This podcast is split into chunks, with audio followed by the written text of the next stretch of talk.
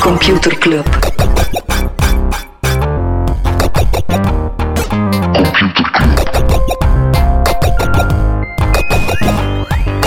Computer Club. Computer Club. Club. Hey Smolly. Hey Freddy. Welkom, welkom terug. Welkom bij Computer Club, een wekelijkse podcast over technologie. Iedere aflevering selecteren zowel Frederik als ik een artikel dat we uh, zijn tegengekomen en hebben uh, een interessant feitje klaarstaan. Voilà, voilà, voilà. En de luisteraars van het eerste uur, dat valt eigenlijk mee, dat zijn gewoon uh, twee afleveringen eerder ja. eigenlijk. Zal misschien opgevallen zijn dat we nu ook beschikken over een echte jingle. Maakt door een echte, echte muzikant. Een echte muzikant. Ont, onthoud vooral een echte muzikant. Later nog belangrijk. De supergetalenteerde duizendpoot Sebastiaan van den Branden. Machine learning expert, muzikant. Beetje de homo universalis van twintig achttien. Helpt ons ook bij het mixen, waarvoor dat we ook zeer dankbaar zijn. Omdat die mensen eigenlijk verplicht naar onze stem moeten luisteren. Terwijl dat jullie nog, nog wel een keuze hebben. De jingle, ik denk dat we het kunnen over eens zijn, Thomas, is super cool. Fantastisch. Voilà, dat gaat ook goed zijn voor onze street cred in uh, podcast. Voor zover we die nog hadden. Voilà, voilà. En misschien kunnen we nu ook wat meer viben met coole jeugd en influencers uh, op de internet. Smolly voelt zich ook al, al cooler nu. Ik zie het hier binnengekomen met een, met een swagger als een digitale pimp. Dus voilà, kijk. Hopelijk zijn ze er even hard van, van als wij. Yes. Smolly, jij bent op reis geweest? Inderdaad, ik heb een week in Frankrijk op mijn lui had gelegen. En toen en... een klein beetje op het internet zitten surfen, kon het niet laten. Ik heb geen artikel gevonden, maar wel een tweet die mij uh, passeerde van een account, heet Quite Interesting. Ah, geniale naam natuurlijk. En die tweette, earlier this year, Facebook developed an A I fashion designer that looked at existing clothes and then developed its own. One of the items it designed was a pair of trousers with two extra legs. Ik heb geprobeerd te zoeken of er een bijhorend artikel was, dat vond ik niet meteen, maar ik vond wel op New Scientist er ook Amazon een soort artificial intelligence modeontwerper zou hebben. Nice. Ja, raar ook vooral. Dus je, voor mensen die mee zijn in A I, artificial intelligence, dat is eigenlijk een algoritme die menselijke taken uitvoert. Het bekendste voorbeeld is Siri, die als je die een vraag stelt, bepaalde dingen kan doen. En die nu dus blijkbaar ook worden ingezet voor creatieve taken. Mijn belangrijkste functie of job is schrijven. En mensen vragen mij soms voor de grap van, ja, gaat er binnen een paar jaar ook artificial intelligence zijn die zal kunnen schrijven? Dan denk ik, ja, absoluut. Ja, het gebeurt nu al, denk ik, voor persberichten, zo het, het, het droge nieuws, zeg mm-hmm. maar. Ja, dat kan je eigenlijk perfect op basis van ja. feiten... Maar mensen denken, als het over artificial intelligence of technologie gaat, zeggen die vaak, ja, het creatieve is wat dat ons mensen van artificial intelligence of andere technologieën onderscheidt, maar daar ben ik het niet echt mee eens. Ik weet niet wat jij daarover denkt. Ja, het is, het is misschien om het, om het zelf breder te trekken dan, dan enkel mode. Het zijn, het zijn voorbeelden dat je nu ja, dat je, dat je constant op je, op je af ziet komen. Dat gaat dan van, kijk, artificiële intelligentie die op basis van een lijntekening, dat die die inkleurt. Je tekent mm-hmm. een kat en die gaat dan eigenlijk daar zelf de vacht en de, de, de snorharen aan toevoegen. De mensen van NVIDIA bijvoorbeeld, van de grafische kaarten, hebben A I die kan op basis van een weersfoto. Dus die, je, neemt, je neemt een foto van een droog wegdek bijvoorbeeld. Mm-hmm. En die A I gaat daar zelf sneeuw of regen aan toevoegen. Misschien dat, dat luisteraars de, de Prism-app gebruikt hebben. Dat was die app, een beetje Instagram op L S D, waarmee dat je eigenlijk kon een foto laten... ja, omtoveren in de stijl van een Van Gogh of van mm-hmm. andere artiesten. Dus je merkt effectief dat dat soort ja, computer-generated art of computer-generated creativiteit, ja, dat je dat eigenlijk gewoon constant begint te zien. Ja. En het stelt inderdaad wel interessante kunsttheoretische vragen of, of zelfs menselijke vragen van ja, wat is creativiteit? En, en... Ja, want wat dat interessant is om te kijken naar zo'n A I zichzelf, die, die traint zichzelf eigenlijk om een bepaalde functie of taak te doen. En die gaat heel veel voorbij schaken, ja, heel veel wedstrijden spelen en kijken van wat werkt er wel, wat werkt er niet. En ook op vlak van kunst, die zal bijvoorbeeld honderden muziekstukken beluisteren om dan te gaan kijken van dit is een muziekstuk, dat werkt wel, dat werkt niet. En dat vind ik wel moeilijk, omdat die feedback die je normaal bij, bij sommige taken is dat heel duidelijk. Hè? Bij, bij een wiskundesom twee plus twee is vier, ja of nee, dat klopt of niet. Maar bij een muziekstuk of bij een ander kunstwerk is dat veel moeilijker om te gaan bepalen, is dat nu goed of niet. Die A I, ik snap niet goed hoe kan zo'n algoritme zich dan trainen om iets te componeren, bijvoorbeeld. Zonder al te technisch te gaan binnen, binnen A I, maar ik denk de vormen die het verst staan, zijn diegene waarbij dat er effectief ook uh, heel sterke feedback loops zijn. Mm-hmm. En dat heet dan een stukje supervised learning, waarbij dat je eigenlijk zegt van kijk, Uh, dit is de data waarmee dat je moet gaan leren. Dus dit, is, dit zijn de foto's of de muziekstukken die we uh, jou gaan inputten. Maak er zelf, eh, probeer zelf het patroon te zien en probeer zelf eens een stuk of een foto te maken. En dan ga je eigenlijk een stukje van je data gebruiken als een soort controle set, ja. Om dan te kijken van oké, okay, dat nieuwe stuk of die nieuwe foto, eh, hoe dicht komt die in de buurt van iets dat doet. Ja, dat is eigenlijk hoe en dan dat een eigenlijk... menselijke creator of een menselijke creative aan de slag had. Ik weet nog goed, toen ik begon met schrijven, dat ik heel veel keek naar hoe schrijft, in mijn geval was dat dan iemand als een Ben van Alboom of iemand als James Ward hier uit Nederland, hoe schrijven zij een tekst? En mijn, mijn eerste teksten leken heel hard op hun stukken. Dat is echt zoals een algoritme zou vragen, schrijf een stuk dat een beetje in de stijl is van hoe dat mijn schrijfstijl dan nu zou zijn, gaat er keihard op lijken en dan pas gaandeweg creëer je een eigen stijl. En dat is bij muzikanten, voor het ook zo iemand als Bach, die eerste stukken die hij speelde zullen waarschijnlijk heel hard beïnvloed zijn door... Ja. Het werk dat voor hem was ontstaan, op basis van heel veel oefenen en kijken hoe zitten die stukken ineen, om dan pas de Want, volgende stap eigen werk te gaan creëren. Wat eigenlijk het, het, het mooiste compliment, stel dat je inderdaad als schrijver of componist of, uh, of artiest, eigenlijk het mooiste compo- compliment dat je kan krijgen is als je verdacht wordt van plagiaat. Mm-hmm. Als, als, als mensen denken van dit stuk is eigenlijk zo goed, dat kan niet zijn. Hè? Dat kan niet zijn dat, dat, dat die arme Thomas Molders... per toeval een Van Gogh op zijn zolder vindt, mm-hmm. eh, dat zal wel geript zijn. Maar eigenlijk een supermooi compliment, want dat betekent dat je werk bijna van dat niveau is dat, het, eh, dat, ja. het, dat je het wilt laten doorgaan voor een echte. En dat is grappig dat je Bach vertaalt, huh? Omdat er bestaat een uh, algoritme, en dat heet E M I, en dat staat voor Experiments in Musical Intelligence. Dat is David Cope, dat is ook een A I-researcher, is daarmee bezig. En dat is eigenlijk een algoritme of, of een A I en die gaat muziek gaan uh, componeren. Zo ook Bach, hè, omdat Bach, mm-hmm. ja, heel veel stukken daarvan, eh, heel veel mee aan de slag te gaan. Maar laten we die voor het gemak Robobach of Bachbot noemen. Hè, dat, dat, dat zijn dan zijn, uh, zijn coole koosnaapjes. Maakt stukken die, die vrij goed zijn. Nu, er was een, uh, een prof klassieke muziek, dokter Steve Larson, en die was er eigenlijk nogal kwaad over. Die zei van, ja, dat, dat kan niet zijn eh, dat computers hier nu plotseling eh, de grootste kunstvorm eh, uit de geschiedenis gaan, eh, gaan kopiëren. Dat kan niet. Dus die had aangestuurd op een test. Eh, dus die zei van, mensen zullen wel doorhebben wat, mm-hmm. wat computermuziek is, want die mist, die creativiteit, die bevlogenheid, eh, mensen gaan daar doorkijken. Dus ze hebben een soort, een soort test gedaan met, een, met het publiek. Uh, je kan dat een beetje zien als een, als een muzikale Turing-test. Uh, mm-hmm. Turing, Alan Turing, de man die eigenlijk computers uitgevonden heeft, die had een test, en die is nog steeds relevant. En die zei, kijk, als een computer, als jij een uur kan converseren met iemand dat je niet van weet dat het een computer is of een mens, mm-hmm. dat is het punt dat we gaan zeggen dat computers uh, ons geëvenaard hebben in, op, op intelligentie. Dus dat, maar dan voor muziek. Dus een beetje een... Een rap battle, maar dan voor klassieke muziek eigenlijk. Dus er waren drie stukken. Eén geschreven door, door E M I, door Robobach, door de computer. Eén stuk van Bach zelf. En dan één stuk dat Steve Larson, de, de prof klassieke muziek, zelf had geschreven. Dus mm-hmm. dat was dan de showdown. Uh, werd gespeeld door klassiek geschoolde muzikant. Uh, en achteraf werd gevraagd aan het publiek van oké, okay, en, en wat was nu wat? En dan dachten mensen dat het stuk door de computer geschreven, dat dat effectief van Bach was. Bach had de tweede prijs. Van, van Bach zijn stuk dachten ze, ah, dat is geschreven door die mm-hmm. prof klassieke muziek. En effectief, uh, Steve Larson zijn stuk werd afgedaan als uh, hol en door computers gegenereerd. Ja. Dus Steve Larson is eigenlijk geowned door Robo Bach. Nice. In zijn eigen game. Dus om wat te zeggen dat... Ja, mensen voelen zich heel snel aangevallen. Het moment mm-hmm. dat computers dingen kunnen waarvan dat we lang dachten... Ja. Dit is iets... Uh... En toch zijn het toch vooral nog zo die uitschieters die de media halen, zoals in die tweet, die broek met vier broekspijpen, die dan zogezegd door de algoritmes gemaakt. Doordat dat ook, wij als mens zeggen ook vaak dingen die ergens op slaan. In een meeting bijvoorbeeld, iemand komt met een heel dom idee, maar wordt dat meteen gecorrigeerd. Hey, dat is dan die zogenaamde feedback die een algoritme ook heeft, die krijgt dan te horen van dat slaat nergens op, top er maar mee. Ja, het is, maar het is, ik, ik sta er vooral van verbaasd hoe, hoe ver dat die, dat, die, uh, dat die technologie al staat. Omdat um, bijvoorbeeld, uh, een ander voorbeeld is zo die, het genereren van pixels van, mm-hmm. een, van een foto. Dus je hebt een foto van lage kwaliteit, een oude foto bijvoorbeeld. Um, en dan eh, typisch in C S I uh, ga je dan een persoon aan de computer hebben die zegt, ja, zoom. enhanced, zoom, enhanced. En dan plotseling eh, ben je van vier pixels naar vier miljoen gegaan. En dan, ja, dan zit je in iemands neusgat. En, voilà, ja, voilà, ja. Voilà, dus, dus.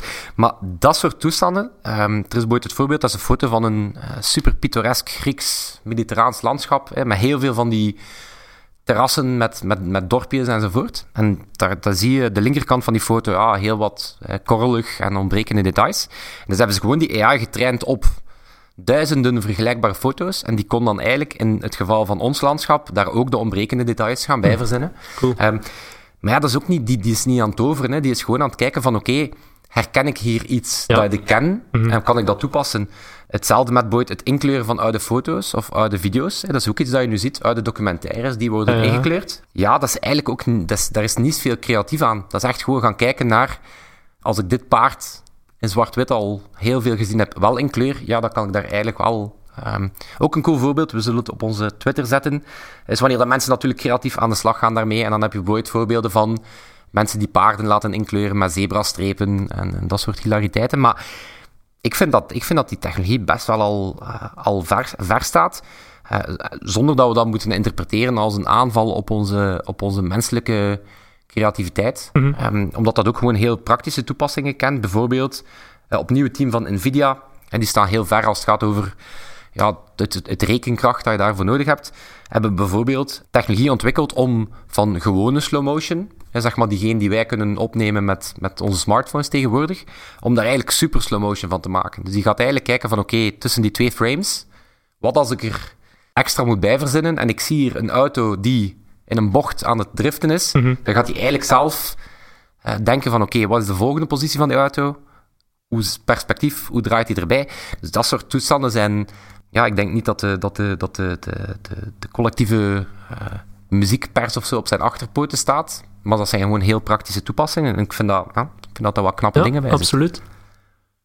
Voor het trouwens zeggen, op onze Twitter-questionnaires dat wij een Twitter uh, hadden, was de account... Ah ja, ik heb hè? net een Twitter gemaakt, uh, omdat ik had geanticipeerd dat we hier eigenlijk in een auditief medium heel wat over uh, visuele en andere audiovisuele dingen gingen praten. Dus ik heb een Twitter-handle gemaakt, okay. at computerclubpod. Pot men D. Pot, ja. Ja, yeah, right. At computerclubpod. En ik stel voor dat we daar vanaf nu onze artikels en andere coole voorbeelden... Ja. Uh... Zoals de informatie over je weetje. Uh, want ik hoor dat je een weetje hebt meegepakt. Ja, ja, ja, ja, ja, ja. Maar Thomas, Thomas.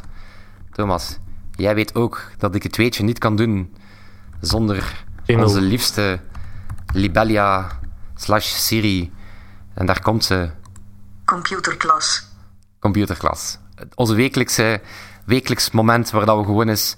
Uh, iets vertellen dat we geweldig interessant, geweldig interessant vonden. Vorige week heb jij me verteld over hoe WhatsApp de heroïnehandel in Mozambique disrupt. Mm-hmm. En sindsdien ben ik er honderd procent fan van. Deze week ga ik het hebben, Thomas, over lavalampen. Lava, lekkere nineties? Zeer lekker, ik denk zelf ouder dan de nineties. Lavalampen. Nu, wat is er van lavalampen? Lavalampen kunnen wel eens aan een revival beginnen. En niet waar dat je ze verwacht, niet in uh, tweedehands kledijzaken of uh, bachelorpads. Nee, uh, blijkbaar zijn lavalampen de beste vorm van digitaal beveiliging. Oké. Okay. Ja, en wel hierom. Een bedrijf, Cloudflare, is een hele grote partij. En wat doen die? Die beschermen websites en andere digitale systemen. Hè? Dus die, uh, die, dat is eigenlijk een beetje de antivirus voor, voor websites en andere systemen. Nu, wat staat er centraal in, in moderne uh, beveiliging? Encryptie. Hè? Waarbij dat eigenlijk je data wordt veilig versleuteld. Dus wat heb je natuurlijk nodig? Een unieke sleutel die enkel jij kent of uh, de andere partijen... Um, om die encryptie weg te nemen. Dus uh, heel belangrijk is die sleutel. Uh, die moet eigenlijk zo willekeurig mogelijk zijn. Nu, dit is, uh, dit is fantastisch. Computers kunnen van alles. Klassieke muziek schrijven, uh, foto, foto's genereren, zebrapaarden maken. Maar wat kunnen ze niet? Iets willekeurig maken. Een computer is, ja, is, is wiskunde. Die kan geen willekeur genereren. Hmm. Wat die wel kan, is met zoveel mogelijk verschillende patronen proberen om iets zo uniek mogelijk te maken, maar je kan die computer niet zeggen, maak iets uniek. Ja. Um, maar is het risico, zolang dat, dat die patronen en die sleutels eigenlijk gegenereerd worden door iets wat een mens aan die computer vertelt, ja, bestaat de kans dat er een andere partij mm-hmm. die, die, die kan, die kan ja, reverse engineeren of, ja. eh, of, of proberen achterhalen. Nu, wat doet Cloudflare? Ik vind het enorm, enorm cool. Ze hebben op de muur achter de receptie, dus publiek, publiek hebben ze eigenlijk een muur met honderd lavalampen. honderd lavalampen die ja, in alle psychedelische kleuren uh, en, en, en, en, en frivole patronen hun lava, lavalamp ding doen. En daar nemen ze eigenlijk constant een foto van. Dus nemen elke, elke milliseconde nemen ze er een foto van. En wat blijkt nu? Door het feit dat, je, dat die patronen van lavalampen en hoe dat die olie in, die, in dat water of wat het ook is... Nou, enig idee hoe dat is en of dat drinkbaar is of niet, maar... Uh... Moest er een luisteraar zijn met de lavalamp, gelief die open te maken, op te drinken en in de minuut die u rest ons snel nog even te tweeten hoe dat smaakte en we gaan een mooi eerbetoon doen. Volgens mij smaakt het naar clubmaten. Anyway, back naar uh, de lavalampen. Back naar de lavalampen. Dus die foto van die honderd lavalampen is zo uniek dat als je daar dan gewoon die foto omzet in, uh, in nullen en eentjes, hè, dat je als, als je elke pixel dan hè, geef, je die, geef je die een bit, mm-hmm. bitwaarde. En dan, die is zo uniek, daar, daarmee genereer je een unieke sleutel. Achter, slimme zin. Alright. Ja, en het, het, het is natuurlijk nog iets verder, want in principe kan jij er eigenlijk als bezoeker binnenstappen en eigenlijk een foto nemen van die lavalampmuur. En dan heb je eigenlijk de, ja, een stukje van de sleutel. De sleutel achterhaald, waarmee dat je de grootste websites ter wereld kan gaan neerhalen, want Cloudflare beveiligt uh, alle grote websites onder andere. Dus om het nog iets randomer te maken, hebben ze denk ik nog op tien plekken ter wereld een, een lavalamp staan. Een, een geiger teller staan, die dan ook nog eens een uniek patroon genereert. Maar dus voilà, kijk, lavalampen, right. koop ze, koop ze, want uh, ze zijn de, onze redding ja. in onze Vergeet digitale beveiliging. Ja, ja, ja, ja, ja. Je hebt ook nog een artikel meegepakt, heb ik gehoord. Ja, ik, heb, uh, ze- ik ben zeer weinig met technologie bezig geweest. Ja, dat is ik ben uh, tien dagen offline gegaan, slash Gentse feesten gedaan. Van het padje. Ja, uh, dus ik zou het niet echt omschrijven als een digitale detox. Mm-hmm. Want ik, ik heb wel wat meer toxische dingen gedaan. Maar um, ik heb toch, toch, iets, toch iets gelezen. En dat is, Microsoft wil opnieuw P D A's maken. P D A's, enlighten me. Een Personal Digital Assistant. Heb je ooit een Palm of iets dergelijks gezien? Ik heb het gezien, maar nooit gehad. Ja, dus nu, nu zijn we heel veel bezig over smartphones en tablets. Maar dat is eigenlijk de Pocket, de pocket P C. Mm-hmm. En die bestond onder andere, eh, Palm, H P maakten die. Dat was eigenlijk... Dus ja, we spreken over twintig jaar geleden, denk ik. En dat was zo ja, de zakcomputer. En je kon daar uh, heel veel dingen die we vandaag normaal vinden, ja, maar was toen echt... Uh, voor de moderne zaken, man. Waanzin. Dus zij willen die terug gaan brengen. Dus zij geloven er eigenlijk in dat terwijl andere spelers bezig zijn met uh, virtual assistants die, uh, die met stem leven, uh, Siri, Alexa en, en die slimme luidsprekers, zegt Microsoft, nee, nee, die assistants die moeten komen in een zakcomputer. Dus die maken dan die Andromeda. Dat zijn twee schermen die via scharnieren aan elkaar hangen. En je kan die dan ombouwen tot een tablet. Kan die omhoog zetten als een laptop. En wat is de gedachte erachter? Want zijn de Surface tablets die ook half een laptop zijn? Maar... Wel, het is eigenlijk een, een soort nieuwe versie van die Surface laptop. Okay. Omdat die doet het wel echt goed. En het idee erachter is productiviteit te verhogen. Want wat is de theorie erachter? Die zegt van kijk, smartphones, daar kan je heel veel mee doen. Maar echt werken op een smartphone, echt werken op een iPhone, ja. is heel lastig. He, dus die zeggen van, kijk, een smartphone is, je hebt iets all-in-one, maar het is ook in heel veel dingen matig. En zeker als je niet gewoon content wil consumeren, want daarvoor is een smartphone perfect. He, je zit gewoon met je duim te swipen dat het lieve lust is. Als je echt werk wil doen, als journalist dingen schrijven, als designer snel dingen aanpassen, als developer nog snel even een aantal fixen mm-hmm. doen. Um, ja, daar schiet die smartphone tekort. Dus vandaar he, die, die P D A. Is dat dan een nieuw toestel? Of? Oh, het, is, het, is, het zou een nieuw toestel zijn, maar het doet heel sterk denken. Heb je ooit de Microsoft Courier gezien? Dat was een concept uit uh, twintig tien. En dat was eigenlijk zo'n soort tablet met twee schermen. Mm-hmm. En dat was eigenlijk ja, bijna een soort virtueel notitieboek. En dan kon je... Uh, kon je dingen clippen, kon je daarop annoteren, kon je, kon je echt gaan werken. Uh, twintig tien was dus nog net voor de, voor de iPad. Mm-hmm. Was dat dat concept, dat zag er super cool uit. Uh, zijn ze nooit mee doorgegaan. Dus ja, de persoon bij Microsoft die dat afgeschoten had, zal wellicht wel op zijn donder gekregen hebben. En het brugje dat ik daarmee maak, is dat of dat, dat toestel er nu komt, dat kan speculatie zijn, weet je. Als je gewoon de patenten van al die bedrijven bekijkt... Ja, die zijn van alles en nog wat bezig. Ze zijn met alles bezig, dus dat, dat, dat is ook maar normaal. Maar of dat er nu komt of niet... Um, het staat voor mij wel een beetje symbool voor de, de revival van Microsoft. Absoluut. Ja, want Uh, misschien, uh, misschien, misschien sta je daar niet bij stil, omdat de meesten gebruiken Microsoft uh, nog steeds gewoon als ja, Windows of Office bijvoorbeeld. Mm-hmm. Uh, maar Microsoft uh, werd heel lang een beetje lacherig over gedaan van kijk, een typische partij die de boot gemist die, die heeft. De boot gemist heeft hè. Die hebben de, de mobile uh, tijdperk niet, niet genoeg zien komen. Uh, die hadden een goede P C-business, voor hen moest het niet. En dan hebben ze eigenlijk... Ja, zich de kaas van het brood laten eten van Apple mm-hmm. en Google en die andere coole partijen. Dus Microsoft stond niet echt bekend als een cool bedrijf. Nu, ze hebben er dan, zoals dat gaat, een, uh, uh, gewisseld van coach. Ze hebben dan uh, het, uh, het Microsoft-meubilair Steve Ballmer uh, buiten gezet. Ken je misschien uit memes? De man die... Ja, absoluut. De beste vriend van Bill Gates. Inderdaad, uh, developers, developers, developers. Developers, developers, Windows, Windows, Windows. Uh-huh. En dan had je uh, hun nieuwe uh, C E O. Satya Nadella. Satya Nadella. Die komt daar meteen ingedonderd en die zegt, we gaan ons opnieuw gaan focussen op productiviteit. Mm-hmm. Dus wat was zijn eerste daad, hè, want die stond natuurlijk klaar. Um, zijn eerste daad was, we brengen Office naar de iPad. Want...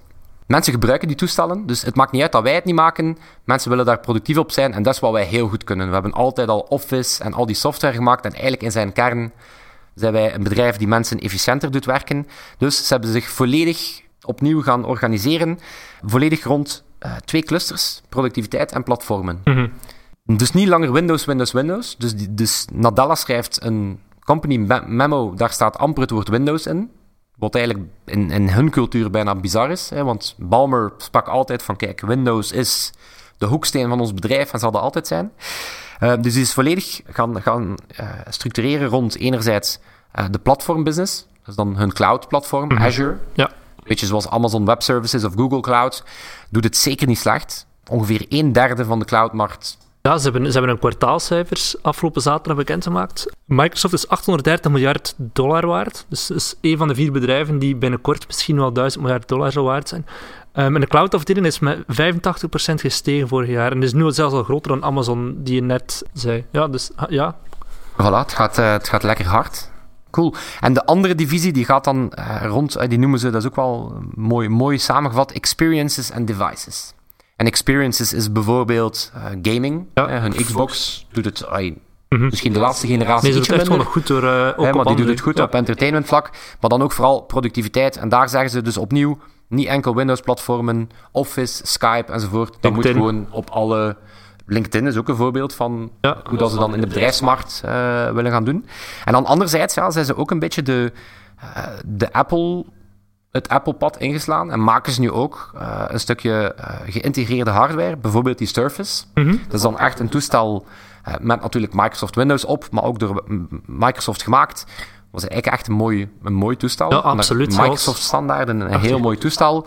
Uh, die maken ook van die Surface-schermen die je als, als digitale whiteboards uh, kan gaan hangen. Ze maken een supercoole designercomputer, mm-hmm. uh, die... De Apple-fans zitten al een tijdje op hun honger, omdat ze eigenlijk wel klagen dat de, ja, die professionele iMacs eigenlijk niet meer bijbenen. Mm-hmm. Dat is jammer, want Apple was traditioneel heel goed in, in het cateren naar dat soort professionals. En dan komt Microsoft of all companies met een toestel dat eruit ziet alsof dat ik het uh, zelf wil meenemen naar het zuiden van Frankrijk en gewoon wat quality time mee wil doorbrengen. Het ziet er super goed uit, ze maken er super knappe promo-video's van. Mm-hmm. Dus echt gewoon uh, classic, classic Apple, uh, Apple Playbook. De meeting room van de toekomst, ik weet niet of je die nee. gezien had. Dat is een, dat is een heel mooie toepassing die, waar dat er ook heel veel innovatie achter samenkomt. Dat is zo'n typische meeting room dat je... virtueel op kan inbellen enzovoort. Dus daar zit Skype in en dat soort toestanden. Maar wat kan die ook doen? Die kan eigenlijk live uh, transcripties gaan maken. Dus daar zit ook A I in die natural language processing gewijs eigenlijk herkent van wat wordt hier gezegd. Die maakt meteen meeting notes.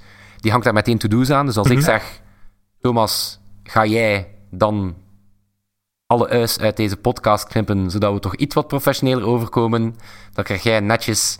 een to-do in je mailbox, bijvoorbeeld. Oké, okay, cool. En die kan ook live vertalen. Dus als je via Skype dan internationaal daarop inbelt, die kan real-time... Ons Flengels vertalen naar echt Engels. Ons Flemglish inderdaad verta- uh, translate into uh, real English. Voilà, voilà. En misschien wel het, een van de coolste devices uit de recente geschiedenis, de Microsoft HoloLens. Oh ja, echt waar. Tot hè, lavalampen en Microsoft zijn terug hip. De jaren ja, negentig cool, zijn, cool, zijn ja, terug. De hologrammen, uh, waarmee dat het opnieuw zeer duidelijk is dat we gewoon Star Trek willen gaan nabouwen. Hologrammen, voor mensen die het zich niet kunnen voorstellen, zijn ja, lichtprojecties, mm-hmm. uh, die je eigenlijk in je wereld gaat projecteren, waardoor dat het uh, lijkt bijvoorbeeld alsof dat uh, Thomas, die misschien in het zuiden van Frankrijk zit, maar mij toch mist, dat die via lichttechniek op de vlasmarkt kan staan. Op de vlasmarkt kan staan. Om daar met mijn marginale muil te gaan lachen. Voilà. Perfect. Ik vond het, uh, gegeven het feit dat het een hittegolf is, en in mijn geval ook letterlijk de dag na een mooie apotheose van een zeer vuile periode, uh-huh. denk ik dat het wel meeviel. Denk ik right. dat het wel meeviel. Zoals altijd, uh, zeker omdat we nog in volle opstartmodus zijn, super hard benieuwd naar wat je ervan vindt. Laat ons zeker weten... Uh, ja, dat dan wordt een luisteraar, even om af te sluiten, op Soundcloud gereageerd, dat er ook in Veurne zo'n paal staat om financiële transacties door te laten gaan. Voilà, dus in, onze, in ons plan om, uh, om het internationaal betaalverkeer uh, te gaan afluisteren, Veurne moeten we alvast niet meer naar de Ardennen, maar gaan ja. we naar het pittoreske Veurne. Fantastisch. Moesten er mensen zijn uit Veurne uh, die mee willen in ons plannetje... Uh, ook dat, laat het ons gewoon weten. Uh, sowieso ook supercool als je fan bent van Computerclub en je wilt dat er nog extra mensen in ons toffe clubje komen. Uh, deel gerust de po- deze podcast op een sociaal medium naar keuze. Uh, dat mag zelf LinkedIn zijn, dan verschijnt daar ook eens iets anders dan een slechte motivational. en dan, uh, dan lijkt het toch al iets meer op een echt sociaal medium. Uh, afsluitend, Thomas, kunnen we maar op één manier doen... Libelia de Splinter. Ja, inderdaad. Libelia Siri, heb jij ons nog iets te vertellen? Computerclub. Computerclub.